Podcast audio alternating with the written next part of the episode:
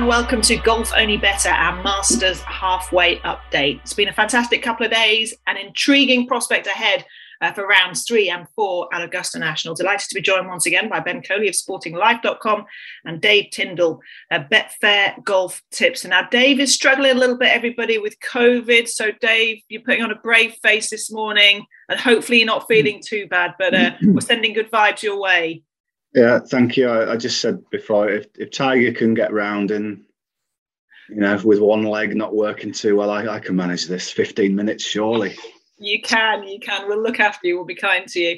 Uh, ben, good morning to you. Um, first of all, it's been a fascinating couple of days. The weather, as we predicted, as we said, yeah, the wind got up certainly yesterday. A very difficult day for scoring. But let's just start with Tiger Woods first of all. I mean, we touched on it. There was the debate: would he play? Uh, would he not? Would he physically be able to uh, manage the undulating Augusta National? He did. He's made the cut. Just sum up for you what an achievement for Tiger Woods to be back a playing and yeah, to be here for the weekend.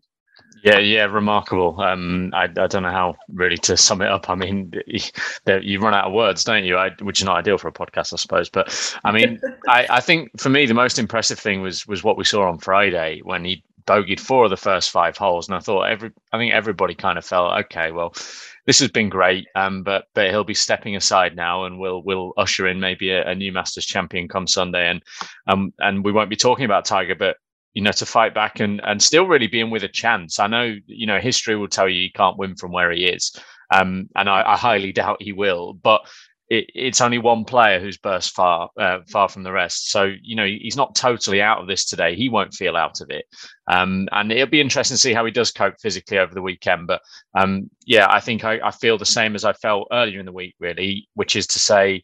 Um, my expectations remain low, hopes remain high, um, and just to enjoy it and not really fuss about who wins and even from a betting perspective, to be honest, I think where Tiger's concerned, don't worry about it. Just just see how he gets on and embrace it. And it, has been a fabulous two days, a, a lovely subplot to the main event.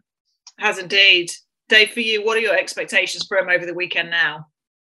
Yeah, it's um, it's been amazing to, to break par in that first round back. You know, when you you just thought, I don't know, it's it's weird. It's, it's so familiar that the sort of look of Tiger, where it looks beyond sort of normal I was trying to liken it to like it's like a computer game when you've you've set Tiger to injury mode, and, and that means he can't hit it very far, and yet he's still he still he can still work his way around, and it's it's amazing really. And yeah, what was that clip where I said I'd be surprised if he made the cut? Mm. To be fair, I think I, I did say that before I'd seen him on the range. I think after seeing him on the range, um, at live at the Masters, I did think oh, actually you know, he's swinging it well. And other people who had played practice rounds with him said he, could play well. Um, so he's doing, he is doing that thing, isn't he? he? He basically said, put me in position, get his team, put me in position. I know the shots, I know the course. And he's doing exactly that. He's not, he's, he's missing it in the right place. He's using his short game to get out of trouble. He knows he can't hit it very far. And yet, here we are. And he's, you know, always, always, always with Tiger, the, the greatest club in his bag is his mind, isn't it? And and that's coming to the fore. And yeah, I don't think he'll win. And you wonder whether the score might creep up each day as he gets tired. Mm-hmm. But it's brilliant to see him there, isn't it? It's just brilliant. Amazing. And yeah, you're right that, that the mentals, you don't need to explain what he's done in terms of the, the resilience and the ability to come back from setback after setback. But to see him navigate use the strategy and plot, him, plot his way around Augusta National. It's a joy to behold, and it has. It's been a fantastic watch for the opening couple of days. Uh, before we get sort of onto the the tips and the bets into the weekend, just let's just reflect on Scottie Scheffler again. You know, the world number one, this this hot runner form.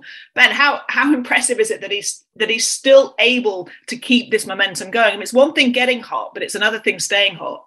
Yeah, I mean, he he is so mature, isn't he? And uh, I, I, do think we've seen having Ted Scott as, as they've, they've clearly just clicked. Um, it's just such a great relationship they have. And uh, look, he hit some bad shots yesterday and he tied the best score of the day. Um, yeah. He could have, you know, he had a he had a good chance to to shoot 66 with that birdie putt on the final hole, which I think we all felt he would he would make. And it was probably the first time he looked a little bit tentative, not really getting it to the hole. Um, look, he's fourth off the tee, he's fifth around the green, he's fifth in putting, he's 12th in approach. It all adds up to a five shot lead. Um, Jordan Spieth had a five shot lead. Spieth shot 70 70 over the weekend and won by four.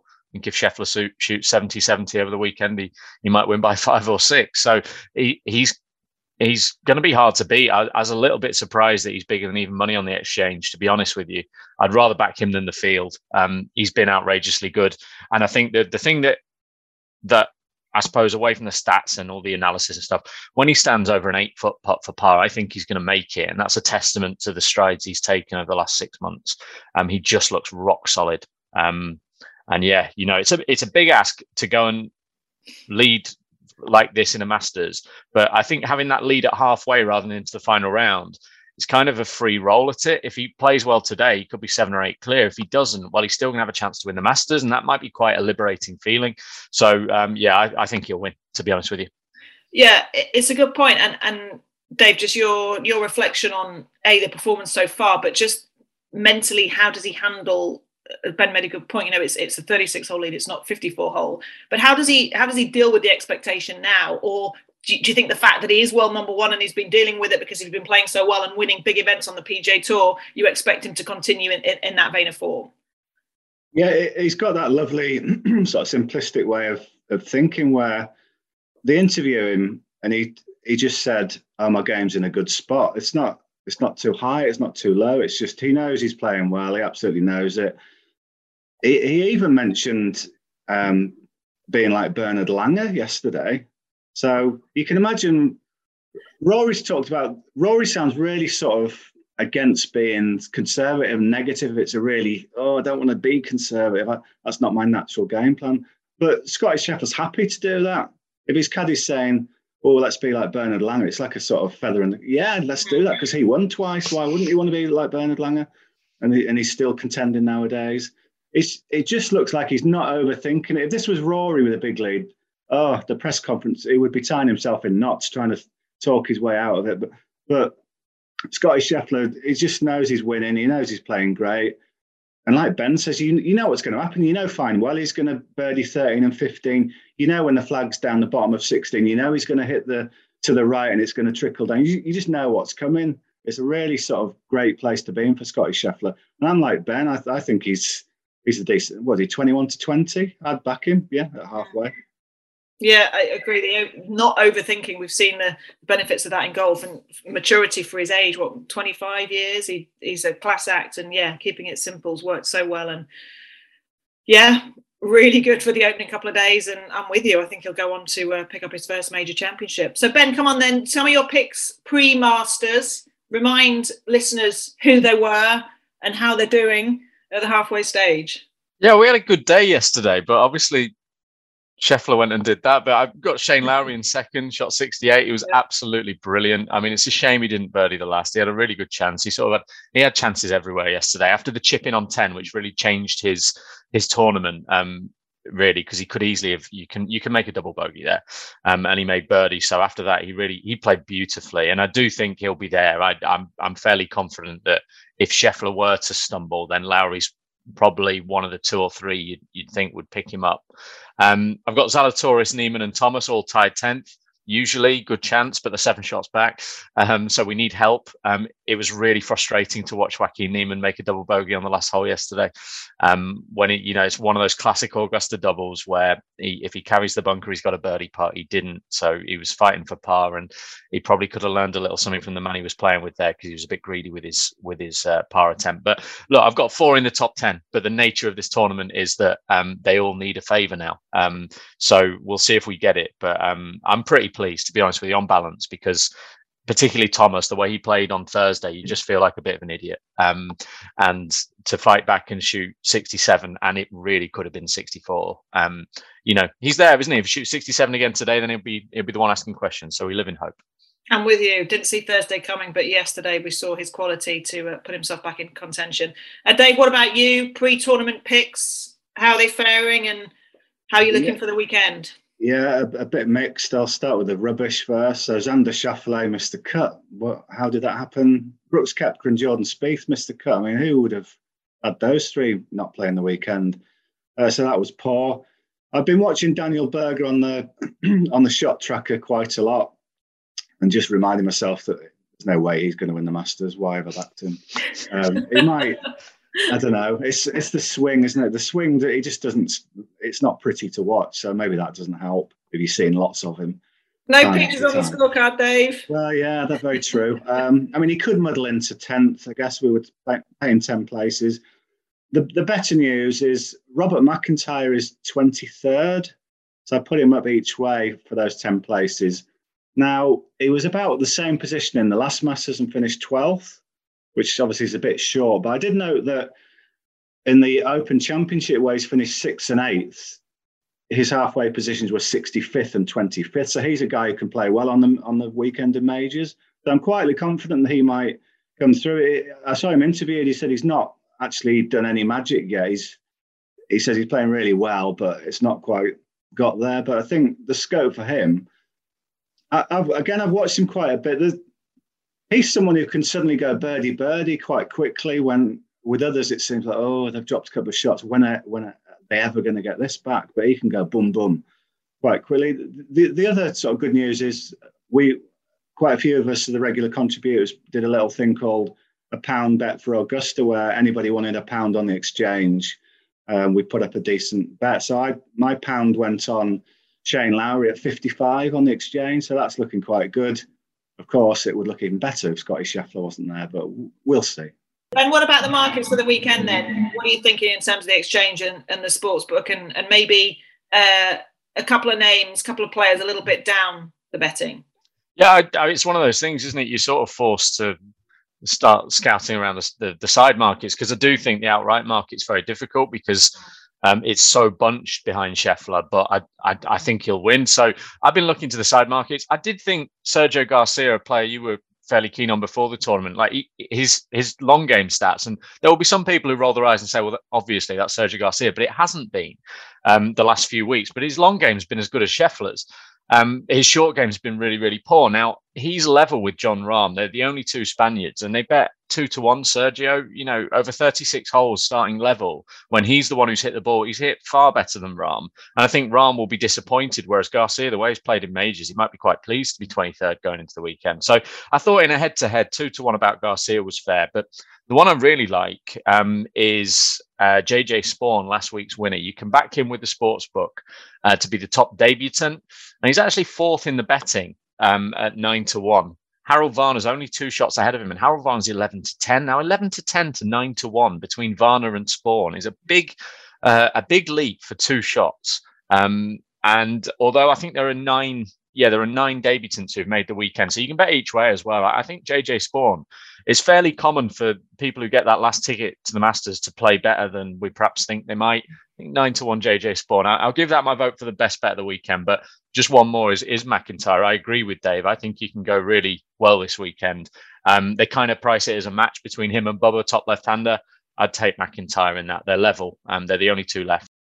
Good stuff. And Dave, anything for you in terms of the side markets and anyone off the pace you've got a, a sneaky eye on over the weekend? Yeah, just to back that up, McIntyre sort of promised with a with an actual bet. He's three to one to finish in the top twenty. Well, he's he's twenty third now. I think that's a great price for someone who's proved they can do it on the weekend. Um, I will also just slightly, just as a sort of cheerleader kind of bet. Tiger Tiger is six to four to shoot par or better today you could argue that's you could argue not for that, but six to four that you can cheer every shot of Tigers. I think that's a quite a nice way to enjoy your evening. If if um, if Scottie Scheffler does come back to the field, I only think there's two players who can catch him. Yeah, that's Shane Lowry and Dustin Johnson. So you could have a little bit on those. Um, if you look at the bogey stats, which is always a good pointer, who's making the fewest mistakes? Dustin Johnson's only made three bogeys this week. That's joint best or worst, however you say it, with um, with Scheffler. So Johnson again, he, he said his drive is not very good, but he's hitting a lot of three wood. And again, he's just plotting his way around, and he's happy to do that. So yeah, they would be my two against the field. Or maybe if, a market emerges about without Scheffler, I'd, they'd be my two to take, you know, to to cash in. Excellent. Okay. Good stuff, guys. And obviously, it's going to be intriguing I mean, Ben, just a quick word on, on weekend conditions as well. It's set to be pretty similar, isn't it? A little little cooler, and perhaps the breeze. You know, the breeze is going to be a factor. So you're going to look at players who typically, you know, maybe a, a Shane Lowry who could prosper in these sort of conditions. Yeah, and he was talking about that um, last night in his interview, talking about his ball and how happy he is uh, doing a bit for his uh, for his sponsors there. But you yeah. know, it, it, it, very very genuine the way he, he speaks. Obviously, Shane he doesn't doesn't hide anything, and and and it is I you know it is a good setup for him. It really is, and it, it was a funny one in round one. You know, he he shot one over, he got himself to one under with four holes to play, and he, he hit a wedge in the water on 15 and he'd have been furious with himself and i think it's a mark of how well he's playing how much faith he has in himself and, and how he feels he belongs in these big events that um, he came back and did what he did yesterday. So yeah, conditions definitely in his favour. And look, I don't think we should be flippant about the task ahead of Scheffler. Uh, you know, this isn't the Arnold Palmer Invitational. It's not the Phoenix Open. It's the Masters. And although uh, I sort of think the way he just grabbed the opportunity to go world number one at the first available moment suggests he'll do the same here you know, we all know what can happen. And he has, you know, he hit two very errant shots to the par fives birdied them both. Um, but you know that's kind of how it's, it's gone perfectly for him, and it doesn't always. So you know that 12th hole, we saw it. Jordan Spieth made a six there yesterday. Stuff can happen. Um, I'm, I'm not one of these who thinks, oh, it's boring as a five shot leader. No, no, no. It's going to be a thrilling evening. Um, and it will be tomorrow, whatever the size of the lead. So, yeah, looking forward to it. And hopefully Shane can press on. Definitely, and agree. Yeah, five shots. Yeah, it's a big advantage, but we're only halfway. And you're right. He might be world number one. He might be in incredible form, but different proposition as he tries to slip on that green jacket and pick up his first uh, major championship. Just a reminder as well, you can boost your odds once per day with a free My Odds Boost token valid on the Masters. So boost your odds once a day. Uh, that free My Odds Boost uh, token uh, valid over the weekend. And please remember to uh, gamble responsibly. Uh, Dave, we'll let you get back to your COVID sick bed. Hope you feel better soon. Um, best of luck to you both uh, for your tips for the weekend. And I uh, hope you've enjoyed our Masters uh, podcast. Well, we'll be back next month uh, for a special Golf Only Better podcast uh, for the next major championship, uh, the US PGA. So do join us for that. But from us all, uh, we'll see you soon. Enjoy the weekend at Augusta National.